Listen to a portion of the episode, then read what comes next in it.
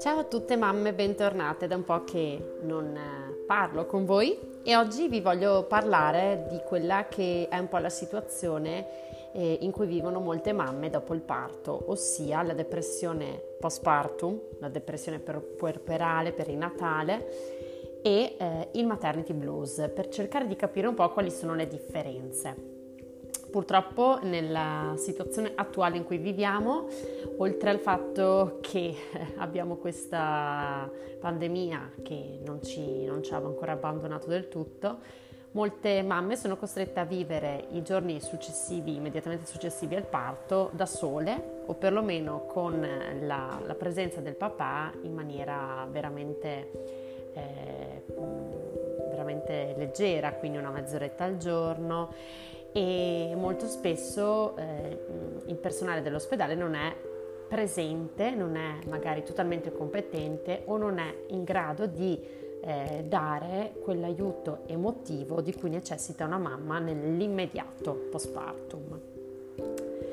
La depressione puerperale eh, può avvenire sia in gravidanza che nel postparto e ehm, entro diciamo, il primo anno di vita del bambino richiede un intervento perché, mm, perché la motivazione eh, di questa depressione è una motivazione di vita. C'è molta tristezza, c'è difficoltà di sonno, collera, un calo dell'appetito, una grande irritabilità e ci si sente sostanzialmente incompetenti. Mentre il maternity blues è quella situazione di ansia, agitazione, pianto continuo che avviene immediatamente dopo il parto, a due o tre giorni dal parto e solitamente termina dopo una quindicina di giorni. Molto spesso la depressione è associata a uno svezzamento precoce. Perché?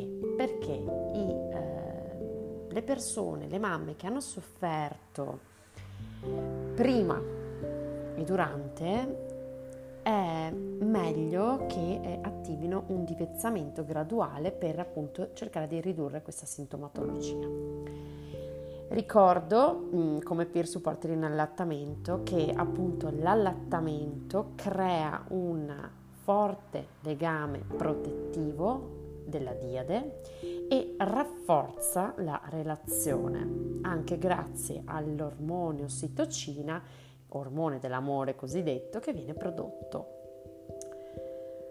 I fattori infatti, diciamo interni ed esterni che appartengono all'allattamento proteggono proprio la mamma eh, da questa sorta di umore negativo, da questa negatività che è sostanzialmente associata ad altissimi livelli di stress e stanchezza psicofisica tipica del puerperio.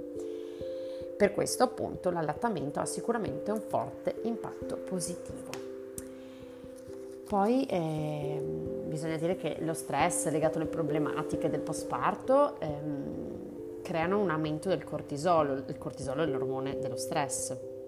Quindi cosa avviene? Può avvenire un'interruzione improvvisa dell'allattamento oppure questo cortisolo può influire sull'allattamento provocando anche un ritardo della montata lattea. Quindi cosa ci vuole? Ci vuole sostegno, ci vuole supporto, ci vuole protezione verso l'allattamento, ci vuole competenza e se tutto ciò manca c'è appunto una possibilità di caduta in questa depressione maggiore. La depressione ha eh, vari fattori, quindi può esserci anche una vulnerabilità genetica, i fattori chiaramente ormonali e, e quelli sociali.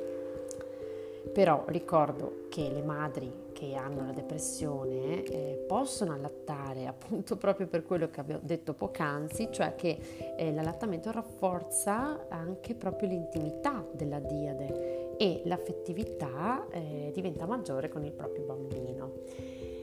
Infatti l'allattamento ben, ben, avviato protegge la mamma modulando proprio la sua risposta allo stress, in caso contrario eh, si ha una risposta molto negativa allo stress.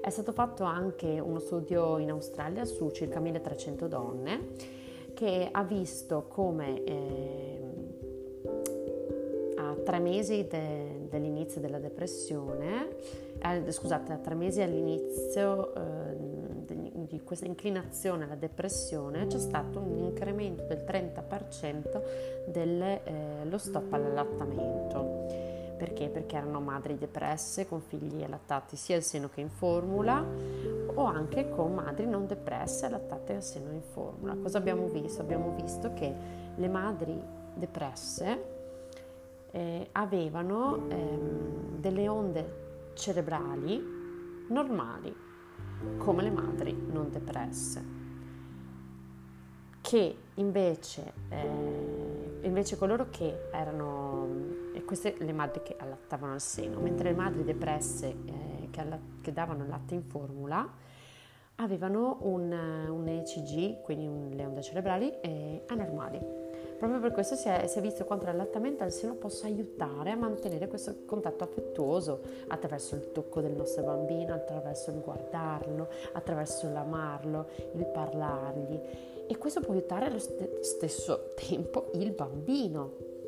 Perché? Perché con la nascita noi ci troviamo di fronte ad alcuni vissuti emotivi molto complessi e delicati, mentre tutti pensano che una mamma dovrebbe essere felice. Non è così, però ricordate che una mamma serena ha un bambino sereno e un bambino sereno porta con sé la felicità dei genitori.